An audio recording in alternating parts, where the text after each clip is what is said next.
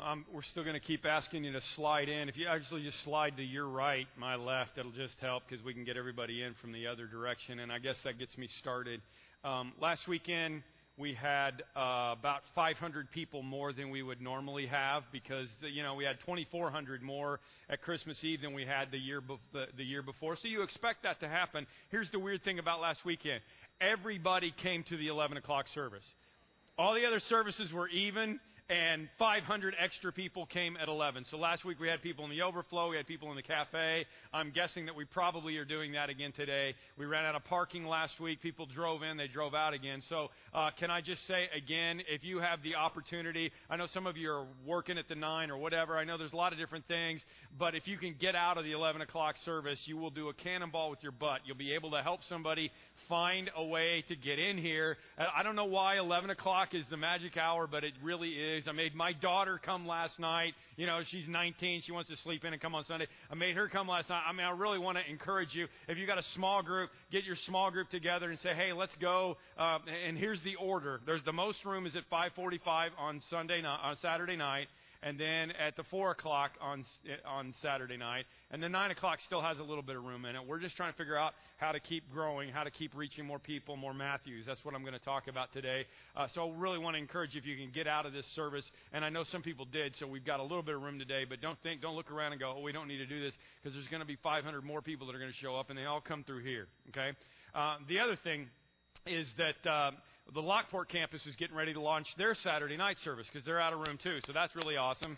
On uh, on February 11th, and I just I want to let you know this: if you come uh, February 11th, we're going to move the four o'clock service up 15 minutes because of technical things, because we take the signal from here, we take the, the recording from here over there, and we need a little more time to get them uh, up to speed on the 5 o'clock service over there. So we're going to go 3.45 and 5.45 on Saturday night, starting February 11th. Nobody ever comes on time anyway, so it probably doesn't matter, but that's what time we actually say we're going to start, okay?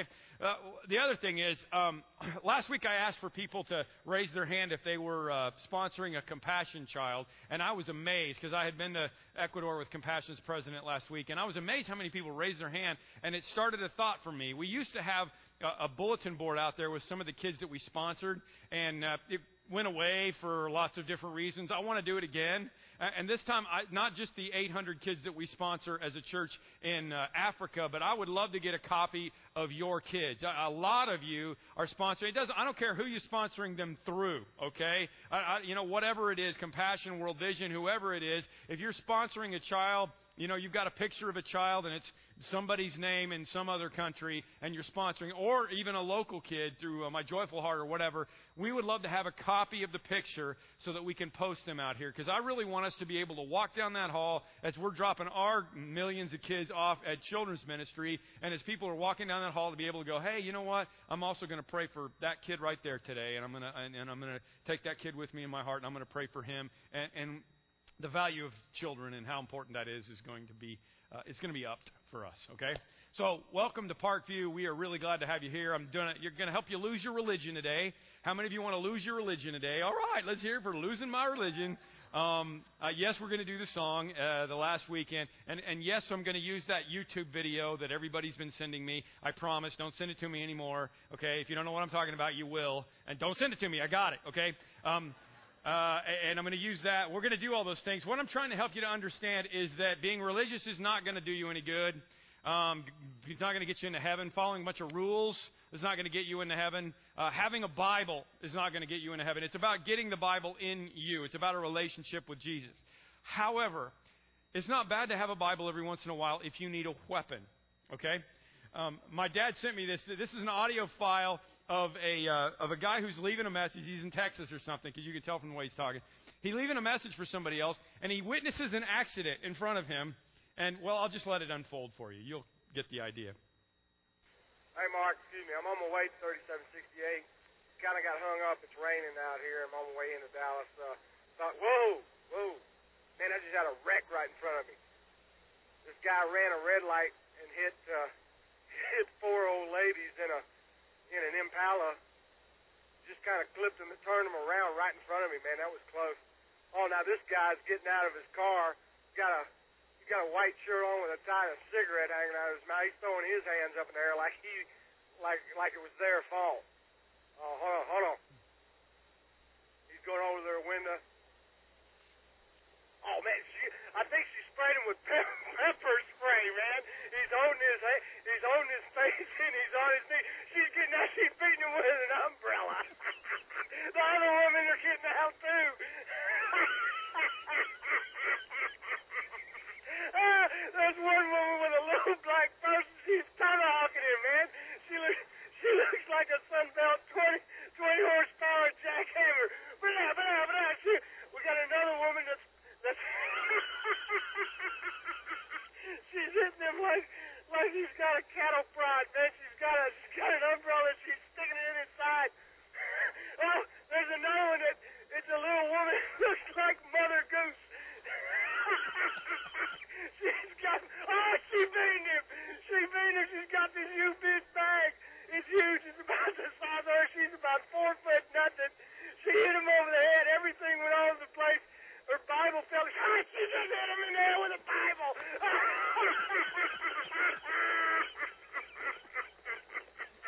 she picked this Bible up and she lifted it way over her head. It was it was a hardback NVI version. she picked this Bible up and raised it up above her head and just beamed the guy. This guy's not getting up.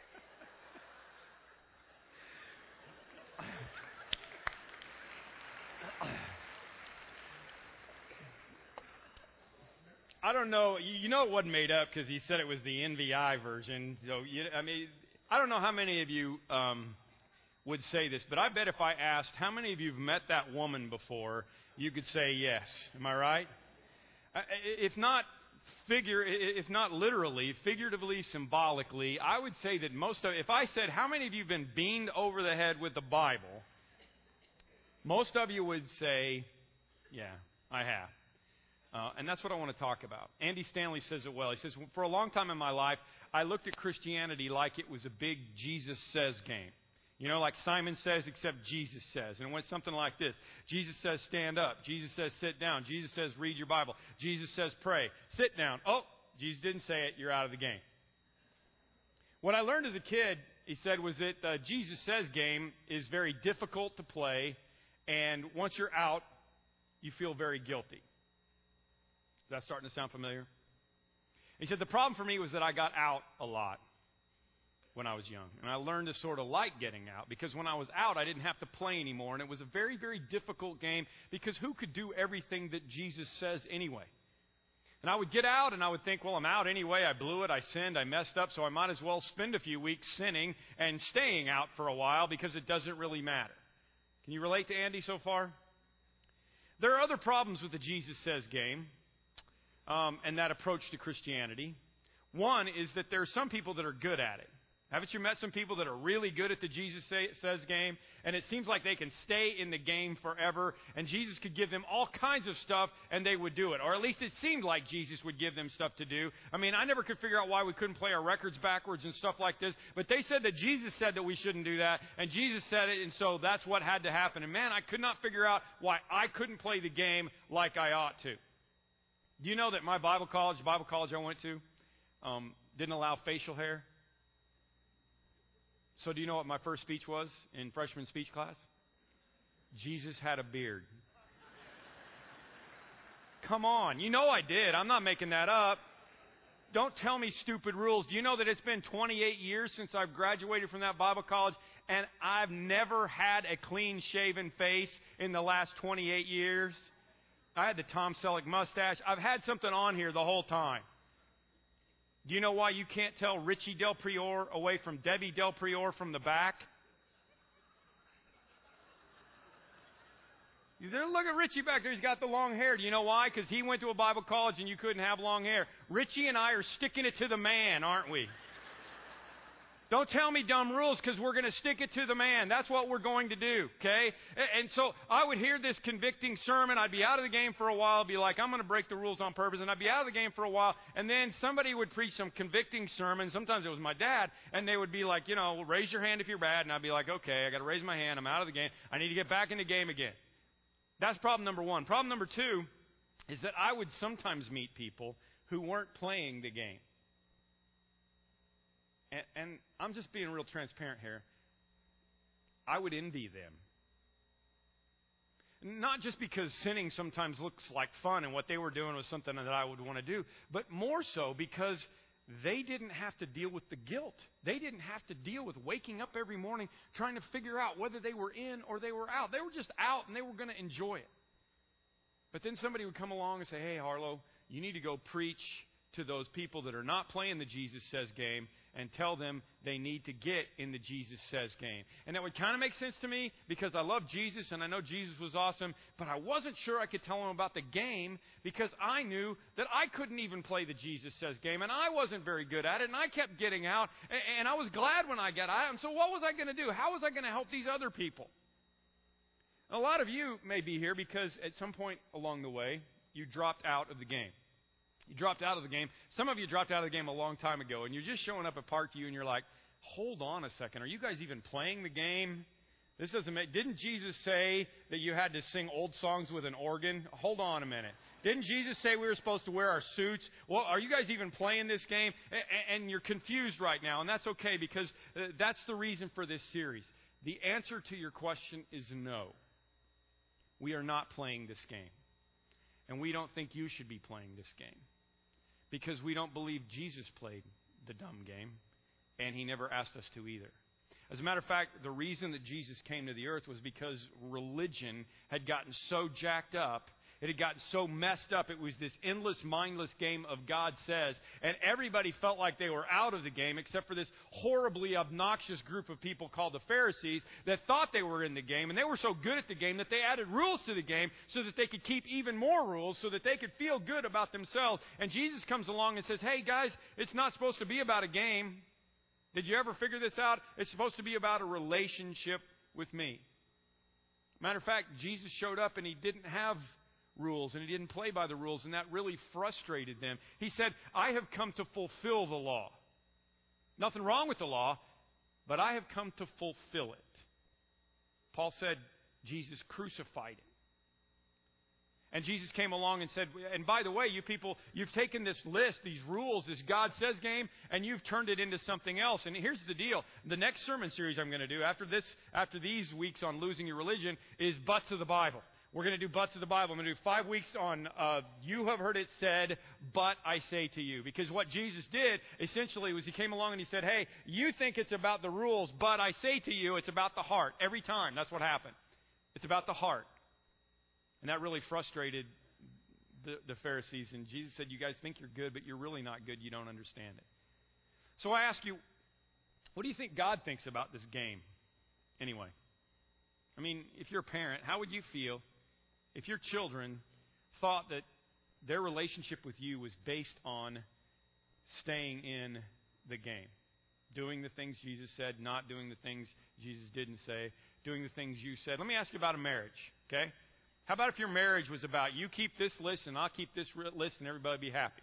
I don't mean just a honey-do list. I mean you got a list of these are the things that you got to do, or I'm not going to be happy. We got to have the honey-do list has got to be done. The dishwasher needs to be emptied by this time. We got to do the boom, boom, boom at least three times a week. Your mother can only come this much amount of time of the year. All these things is what you got on your list.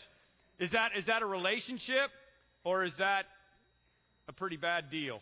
And some of you are like, yeah, well, I know exactly what you're talking about because that's what my marriage has de- devolved into into this thing that is just you keep your rules and I'll keep my rules. Listen, I don't want my wife committed to marriage.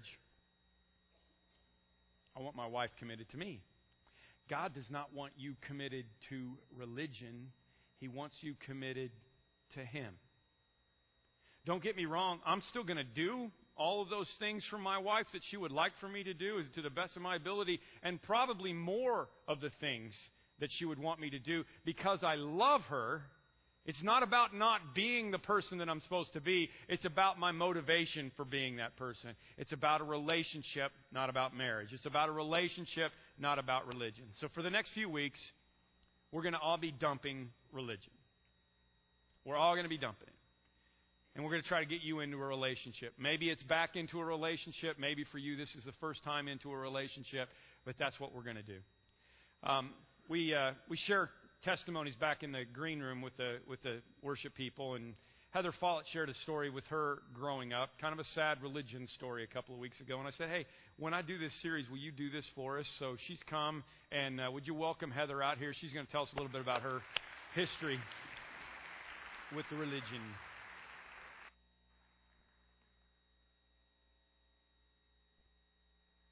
It's funny that I was asked to do this sermon, or no, really, seriously, the sermon. No, sorry, I will not be preaching. It's funny that I was asked to do this because the sermon last week, it really stirred my husband and I. After Tim had thrown the second chair into the baptismal, I figured it was probably time I don't sit there anymore. And I guess God agreed because here I am giving my testimony. My name is Heather Follett. I'm part of the worship team here at Parkview. Each week in the green room before we begin leading for the weekend, someone is asked to give their testimony or their God moment in their life. And this past November, it was my turn. And this is what I shared. For a number of years, I struggled with cutting or self mutilation or whatever you want to call it. This was, I'm going to go with, the lowest point of my life. It was at this point that I began to see who knew Jesus' love and who thought they did. I wasn't looking for anyone to fix me. I was just looking for someone to love me where I was at. Growing up with religion and law, I already struggled with guilt and judgment and what I call the good bad scale. So I really didn't need anyone else to help me in this area. My family was scared and couldn't understand what was going on, but they were still loving me through it. It was those who claimed they knew Jesus that ran away. Or they judged me first, and then they ran away. Especially when I got to the lowest point of all. One day I decided I was done. I couldn't fight anymore. So I overdosed on all those pills that were supposed to fix me. It wasn't until I swallowed the last pill and walked over to the couch where I said out loud, I don't want to die. I just need help. I heard God vividly say, You're not going to die. I remember thinking, well, almost passing out, You do talk to people. Obviously, what he said was true, because here I am, married to a wonderful man, and I have some super cute four kiddos. I thought it was uphill from here. I thought I had already gone through the toughest part. But little did I know that there was more to come. Cutting and trying to commit suicide wasn't the hardest part of this whole thing. It was the unloving words from the so called Jesus loving people. I was told that if I had died, I would have gone to hell for committing suicide without even regarding my heart in the relationship that I had with Christ. Then later, those in authority in different churches questioned me taking on a leadership position because of my past. They didn't see where I was then and the healing that had taken place in my life with Christ. I was questioned and I was judged on every level by those who claimed they knew Christ. I kept asking myself, how does this happen? Don't we all believe in the same God? You can't tell me that they don't have their own issues. Just because you can see my scars doesn't mean everyone else doesn't have any. They're just hidden. It became clear to me that those people believed in a religious God, but not me. I believe in a loving God who wants a relationship with me, scars and all. My friends, God loves you, and He loves me. We have engraved in our heads of what's right and what's wrong, the good bad scale. But He doesn't see that. He just wants to be with us. And it's that love that we are supposed to share with others. If He loves everyone, no matter what they have done, and we believe that, then we need to live it.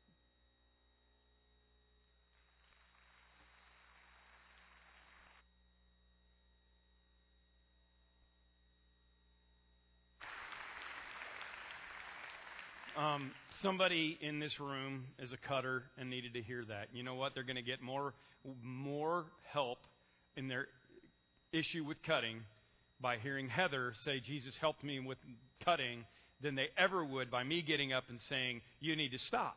Am I right? Uh, th- because I know it's happened in other services along the way. It's going to do you more good to hear from somebody who is standing up here. Because sometimes I think you look up here and you think everybody's got their stuff together. To look up here and go, hey, that, that girl tried to commit suicide. Maybe what's going on in my life is, is, is something that Jesus can help me with too. We've got, uh, I'd love to hear your stories. You could send your stories into testimonies, testimony at parkviewchurch.com. I'd love to hear your stories or just email them to us or whatever. We want to hear more stories. We want to share those stories because I believe that's the thing that's going to help more than anything else. Okay, so what's my story for today? My story for today is a guy named Matthew. You may have heard of him. He's in Matthew chapter 9. I'd love for you to turn over there if you've got your Bibles. It's a story. It's a story about food. Have you ever noticed how much of, of our existence deals around food? You know, how, how much of life exists around food. What would Thanksgiving be without turkey? What would Easter be without ham? What would Fourth of July be without cookouts? What would Christmas be without my wife's stuffed shells on Christmas Eve, or Cindy Swanberg's caramel corn, or uh, my mom's strawberry pretzel salad? Which is really pie, but we call it salad so we can have it with dinner and then have dessert later. You know what I mean? It's like sugar pretzels and cream cheese and stuff. How is that a salad? Um, what would Christmas be without those traditions? And what would January be without grapefruit and cottage cheese and raw vegetables, right? We all love food because food is awesome, but it's not just about food. It's about meals. It's about sharing together uh, the, the, experience of the food. And that's what Jesus is going to show us today, getting together with the sinners and having a meal. I was, uh, when I went to Bolivia a couple of months ago to see my daughter when she was there. Uh, I had to get a two o'clock flight on Sunday, and the only that was the only way I could get out. So I had to leave this. If you were here, I had to leave this service a little early. This is going to amuse you when you hear my story. I left this service a little early and played the video because I uh, felt like I needed. You know, I, I was cutting it as close as I possibly could. But the other thing I did was I asked one of my law enforcement friends to drive me to O'Hare in his car. I got to O'Hare so fast, I had time to sit down and have dinner. I've never gotten to O'Hare quite that fast before. It was pretty awesome. And, uh, and so I got there and I thought I'm going to have to get one of those cold hard sandwiches that have been there since the Reagan administration, you know, sitting on the shelf. But instead, I got to have lunch at the Macaroni Grill. It was awesome. And I sat there and I had lunch and it was just me, and my back, you know, having lunch with my backpack. And uh, across from me was a woman who was having lunch with her backpack, and, and just about everybody in there was just a person that was getting ready to fly that had a little extra time. And I couldn't wait to get out of there. The food was incredible, but it was not a meal. We understand that, right? Meals are important. Meals in Jesus' time were really important. It was everything. They didn't have events to go to, so they had meals together. And they had these little couches that they reclined on while they ate because it was so relaxed and it was an event. And so you had a meal with people that you loved, people that you wanted to have a meal with, or you had a meal with somebody that was maybe a little bit better than you that you wanted to get to know. But not Jesus. Jesus was always having meals with the sinners. Matthew chapter 9 is the story of Jesus having a meal with a corrupt IRS agent, basically, a tax collector. Okay? And he went to his house for a dinner party. He had a dinner party with hookers and crooks and sinners. Which is pretty crazy if you think about it. And actually, according to the God Says game at the time, Jesus was demoted points for even being around these people. Now, tax collectors were not liked for several reasons. One is because they were crooks and they would swindle people because they could charge whatever they wanted to and they always charged more and made money off of it. And number two was because they were in bed with the Roman government. Okay? And the Jews hated Rome and they didn't want anything to do with Rome. And any Jew that had sold out to the Roman government was automatically condemned. They were done. Matthew was likely a Jew who had given in to the Roman government and was working for the Roman governor, and he was basically a traitor. And any good Jew would have cut off any ties with Matthew at this point in his life. People hated these guys. Think about this. Those of you that know the Bible pretty well, do you realize that whenever it would talk about Jesus hanging out with the sinners, it would always use two categories of sinners? Think about it. Who was it? The sinners and the tax collectors. Why? Because the tax collectors were like lower than the sinners. Do you understand that? I mean, they were lower than the prostitutes. They were lower than anybody else. Matthew is exact. I know you're like, well, the disciples, whatever. Matthew was the guy, exactly the guy that would have said, if you invited him to church, if I go to church, the roof will cave in. Yeah, you've heard it too. That's exactly who he was. I know you don't understand that. So, so here comes Jesus. He comes up to this border or this bridge or something, and Matthew is there in his little tax collector booth. Okay, picture Monty Python and the Holy Grail. Answer me these questions three, right? There's, there's Matthew. You can't get across the border or across the bridge or whatever until you pay the taxes. There couldn't be a person that was more out of the game than this guy. Are you understanding that? And then that we, that's where we get to Matthew chapter 9, verse 9. And Jesus went out from there, and he saw a man named Matthew sitting in the tax collector's booth. And he went up and said, Follow me, he told him. And Matthew got up and followed him. Put yourself in Jesus' position for just a minute. Actually, put yourself in the disciples' position for a minute.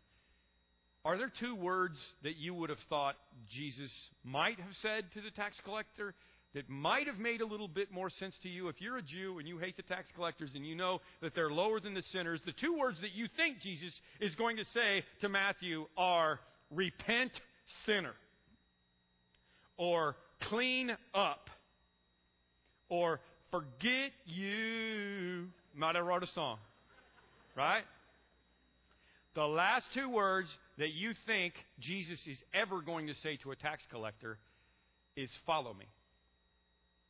And then it dawned on them wait a minute, me is us. if Matthew follows him, then he's going to be hanging out with us. I'm not sure I like this very much. And Jesus, do you know who this guy is?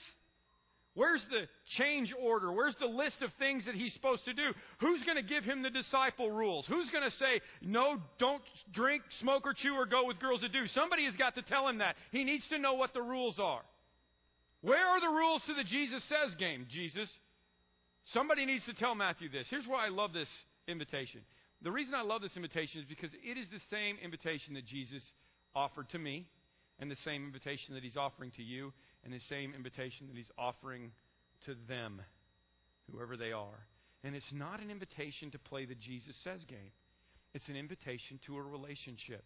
Just follow me. Most of us would say, hey, eh, eh, aren't you supposed to say, hey, Matthew, you need to quit this and you need to start that and then follow me. Jesus, you've got it all backwards. There needs to be some outward evidence of the transformation that's happened in his life if he is to follow you. And here's why I say this. Certainly not that I want to leave you at the tax booth. It's certainly not that I don't believe that sin is going to mess up your life and that you need to come away from it. That is dumb. That is the wide path that leads to destruction. You want to get away from that. Trust me, you do. But when Jesus invites you to this relationship, there are no entrance requirements. You don't have to get a score of a 25 or higher on your ACT to get into a relationship with Jesus. And I think that's interesting that ACT spells act. I don't know why, but it just I find that interesting because people will tell me, "You know what, Tim? I'm going to get baptized when I get my act together. Uh, I'm going to come to church when I get my act together." Really, Matthew didn't. Matthew didn't get his ACT together at all. Matthew started following, and did he get better or was he more righteous? Uh, you know what? Matthew ended up dying for the cause of Jesus. He was one of the disciples, he was one of the apostles, he's one of the people that first started following Jesus and led the early church. He became a great Christian example, but he didn't do it first and then come to Jesus. He did it by coming to Jesus and allowing the Holy Spirit to live inside of him, and then his ACT score went up. The question you're supposed to ask yourself every morning is not what's my score in the game. It's not is my score in the game better than your score in the game. The question I'm supposed to ask myself every morning is simply this Am I following Jesus? Wake up every morning, and that's what you ask. Next verse. While Jesus was having dinner at Matthew's house, that's all we get. I don't know why. I don't know what happened. I don't know how it went. Matthew says, Okay, Jesus, I'll follow you. What's next? And Jesus says, I'm hungry. And Matthew says, Well, cool, come over to my house and eat. I'm rich. I got steaks and stuff because I've ripped people off all these years. Come on over and eat my food. We'll have a party. And Jesus says, Cool, that'd be awesome. And Matthew says, Hey, could I invite my friends? My sinners and tax collector friends, my people, other people that are out of the game that think that this is a game, could I invite them over so that they could meet you and maybe you could show them that it's not a game, it's really just a relationship and maybe they'll follow you too? And can we have the disciples come and intermingle with these guys? Because I think this would be a really neat dinner party. I had Jesus over to my house once for dinner. Did you know that? Here's a picture of Jesus on my couch with my dog. That's Jim Caviezel. He played Jesus, okay? I'm just saying. Picture Jesus with my family. Pretty cool. I was hoping that everybody would be like, all my neighbors would be like, oh, look, Jesus is at the Harlow's house. That didn't, doesn't matter anymore because he's a cop on TV, so it doesn't work. It doesn't matter. I asked myself, if Jesus came today, would he want to have lunch at my house? Or would he rather be at a Matthew party? And I would have to say that for what I know of who Jesus is, he would rather be at a Matthew party. As a matter of fact, he was at Matthew parties so much that at one point he's like, in Luke chapter 7, he says, You guys can't figure me out, can you? The Son of Man has come eating and drinking. And he goes to parties. And you say, Look, a gluttonous man, a drunkard, a friend of tax collectors and sinners. Two of those was right. He was a friend of tax collectors and he was a friend of sinners. And he did eat and he did drink and he went to these parties because why? Well, number one, he wanted the sinners to know that he loved them. And number two, who wants to eat with gamers? Who wants to eat with those people? I mean, there were times when he did in the, in the Bible. There were times that he went over to Pharisee's house and had lunch. One time he went over to Pharisee's house and had lunch on the Sabbath and a guy came and needed healing, and Jesus said, Here, I'm going to heal you. And he healed the guy, and the Pharisees got mad. Why? Because he broke a rule. Because he broke a rule in the God says game. Jesus said, uh, I healed the guy. Hello? Isn't that a good thing? And there's a no, no, it's not a good thing. You broke the rule. And another time he healed a guy on the Sabbath, and it says that the, the religious leaders went out and plotted how they could kill Jesus. Do you see the irony in that? It's okay to plot murder on the Sabbath, but it's not okay to heal a guy. This is what happens. Welcome to the church, my friends. Am I right? This is what happens. This is how it works. Okay? Jesus preferred the Matthew party, and frankly, so do I.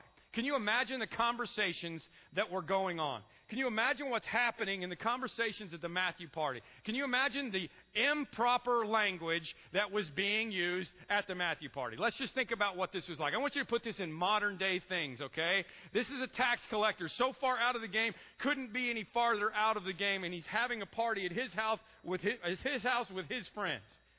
And they're talking about life and they're talking to Jesus and they're using words they're not supposed to use. And imagine what Matthew's doing. He's running back and forth, making sure the hors d'oeuvres are filled and stocking the beer cooler because you know they had beer at this party because it was a Matthew party. And, and they're going back and forth and there's, there's non-Christian music on the stereo.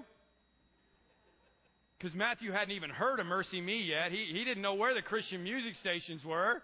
I mean, imagine this. And Maddie had a kicking stereo, you know? I mean, think this through. Girl, look at my body. Girl, look at my body. It's all going on in the background, right? Uh, I'm trying to help you to understand this, okay? This is the scenario that Jesus would have walked into. I'm not messing with you. I want you to understand the, the situation. This is exactly how it would have been. And look what it says in Matthew 9, verse 10. Many, many tax collectors and sinners came and ate with him and his disciples. That is the Bible's way of saying Jesus was at a naughty people party. And verse 11 says, When the Pharisees saw this, they said, Why is Jesus at the naughty people party? That's exactly what they said. I'm not, I, I, I, want you to understand this because it's really, really important. Jesus, how could you publicly associate with these people who have not had any change in their life yet? You are, there's this music going on, there's this language, they're serving these drinks. This doesn't make any sense. Jesus, you shouldn't be here.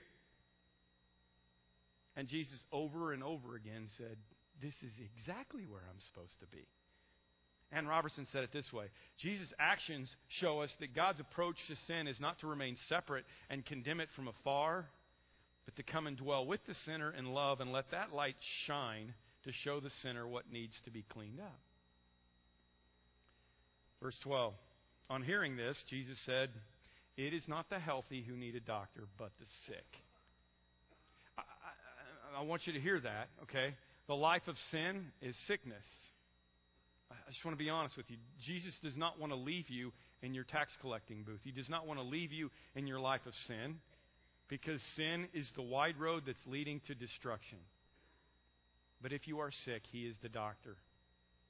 And what He said to the Pharisees was hey, if you're so good at this game that you think you've got it all figured out, knock yourself out. But I am the get out of jail free card for those people who realize that they can't do it themselves. Then he throws a shot at them, which I just got to say I think is awesome. Jesus says, But go and learn what this means. You may not understand that, but the Pharisees thought they were the smartest people on the face of the earth. So when basically what Jesus is saying is, you are ignorant. Let me tell you something. You need to go figure this out. Okay? I desire mercy, not sacrifice. He quotes from an Old Testament prophet that they knew very well. Said, Jesus said, go and figure out what this means. I desire mercy, not sacrifice. What, what, what does that mean? What that means is sacrifice are the rules, and God's not interested in the rules. He's interested in mercy. He's interested in love. He's interested in the relationship. Jesus says, You smart people, you need to go back and figure out what this means. God wants a relationship, not a game. For I have not come to call the righteous, but sinners. Not come to call the righteous, I've come to call the sinners. I'm letting you know right up front that my goal is not to have a little box full of these holy little people that live in this little place and, and, and, get everything right. That's not the point. If that was the point, I'd just take everybody to heaven. That's not the point. The point is, I want to have a relationship with you now, and I want you to go out and share that relationship with everybody else so that I can also have a relationship with them. Luke chapter 14, he tells a parable, one of his great parables. Jesus says, A certain man was preparing a great banquet, and he invited many guests. And at the time of the banquet, he sent his servant to tell those who had been invited. He's telling this to the Jews Come, for everything is now ready. But they all began to make excuses. And the servant came back and reported this to his master. And the owner of the house became angry and ordered his servant, Okay, then go out quickly into the streets and the alleys of the town and bring in the poor, and the crippled, the blind, and the lame. And the cutters, the people who try to commit suicide, the tax collectors and the sinners and the prostitutes, and whatever category you want to put yourself in. Go invite those people. So the servant does. he came back and he said, Sir, what you've ordered has been done, but there is still room. So the master told the servant, and this is one of our theme verses around here, then go out to the roads and the country lanes Go out as far as you have to and compel them to come in so that my house will be full. Compel them. Don't go out there and tell them about a game. Just go out there and tell them about me and that I want them to follow me because I want my house to be full because I love these people. Those people that play games and keep the rules of healthy, that's great. Let them miss out if they want to. But the sick and the Matthews, they get a spot at the table. And you get a spot at the table, and I get a spot at the table. That's the gospel, my friends. So, what do we learn from this? Well, what we learn from this is number one, we all get to be at the table, and it's not about us, it's about Him. And secondly, if we've eaten with Him, then we need to go out and let everybody else have a seat at the table too. I dare say we should be eating with the Matthews. Jesus would love to come and have dinner with your small group, but he would really love to come and have dinner with you and your tax collector friends. Craig Groeschel said he's a pastor down in Oklahoma, a large church down in Oklahoma City. He said one day he was out in public and he met this guy who was a really well known guy in the community for making money off of wrong things. Everybody knew who this guy was, and he was a bad guy. And the guy said, Hey, you're that Life Church guy. He said, I, I've never been to your church, but if I if I could, could, could we just have lunch sometime? i have got some questions. And Craig thought, man, this is awesome. This guy would be awesome if he could find Jesus. Yeah, let's have lunch. So they met at a restaurant, and he said this guy was, you know, he went in, and this guy was already there. He was already at the bar. He'd already been drinking. It was noon. He'd already been drinking. He was smoking. He was at the bar. And Craig said, as I walked up to the bar to sit down, I could just feel the churchy-like looks coming down on me. I could feel the heat. I could feel the judgment, the condemnation. I could feel people whispering, Oh, there's Pastor Craig. Oh, he's having, look who he's having lunch with. Is that Pastor Craig's beer? And, and he said I could just hear all those things going on. And sure enough, several people called the church to complain about it. And he, he said, I thought to myself, what did they say? Dad gummit, there goes Pastor Craig acting like Jesus again? It's a hard concept to get a hold of, isn't it? I like what my friend Judd Wilhite says. He's the pastor of a really large church in Vegas. No, no kidding. They run like 17, 18,000 a weekend in Vegas. And he's got some stories. He says, ministry is messy because sin is messy. So get over it, get a mop, and start helping to clean it up. Charles, uh, Andy Stanley says, let me pick on a group of you again. Let me, let me read you from him again. All of you who've been Christians for a while, he said, here's what happens.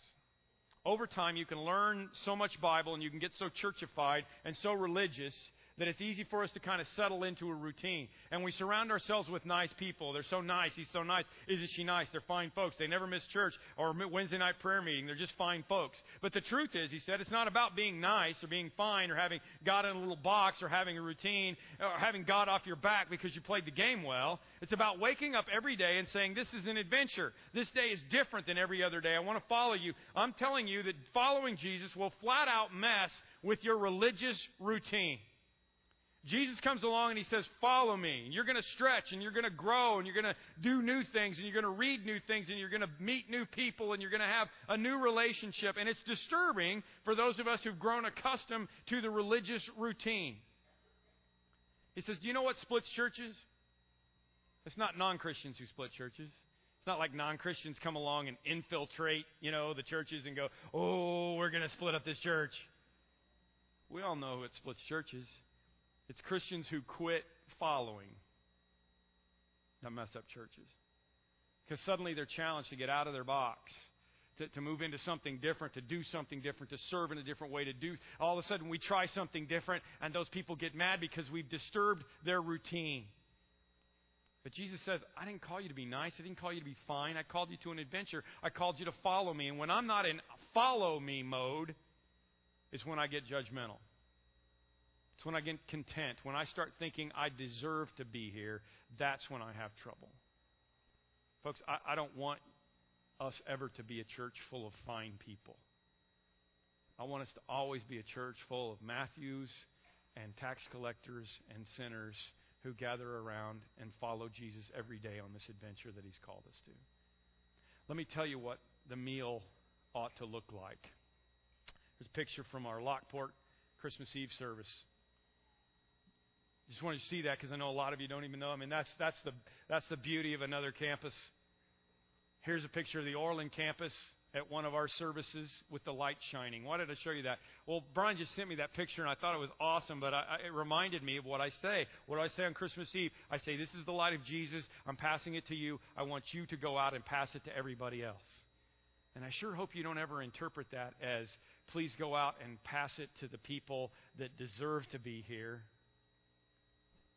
What I really want you to do is go out and pass the flame to the Matthews. And don't tell them to play the Jesus says game. Tell them that Jesus just simply wants them to follow him. At the end of the Civil War, Abraham Lincoln was asked how he was going to treat the rebellious Southerners when they came back into the Union, and the questioner expected him to take some kind of a vengeful stance because the war was horrible and killed so much of our nation, and it was such an awful time. And Lincoln said, I will treat them exactly as if they had never been gone. Because he had the heart of God, and that's exactly what God did. When the prodigal came home, he treated him exactly as if he had never been gone. In Parkview, we've got to be a place that treats Matthew, the tax collectors, the cutters, the sinners, the whatever it is we all were with open hands and loves them as if they'd never been gone because that is who Jesus is.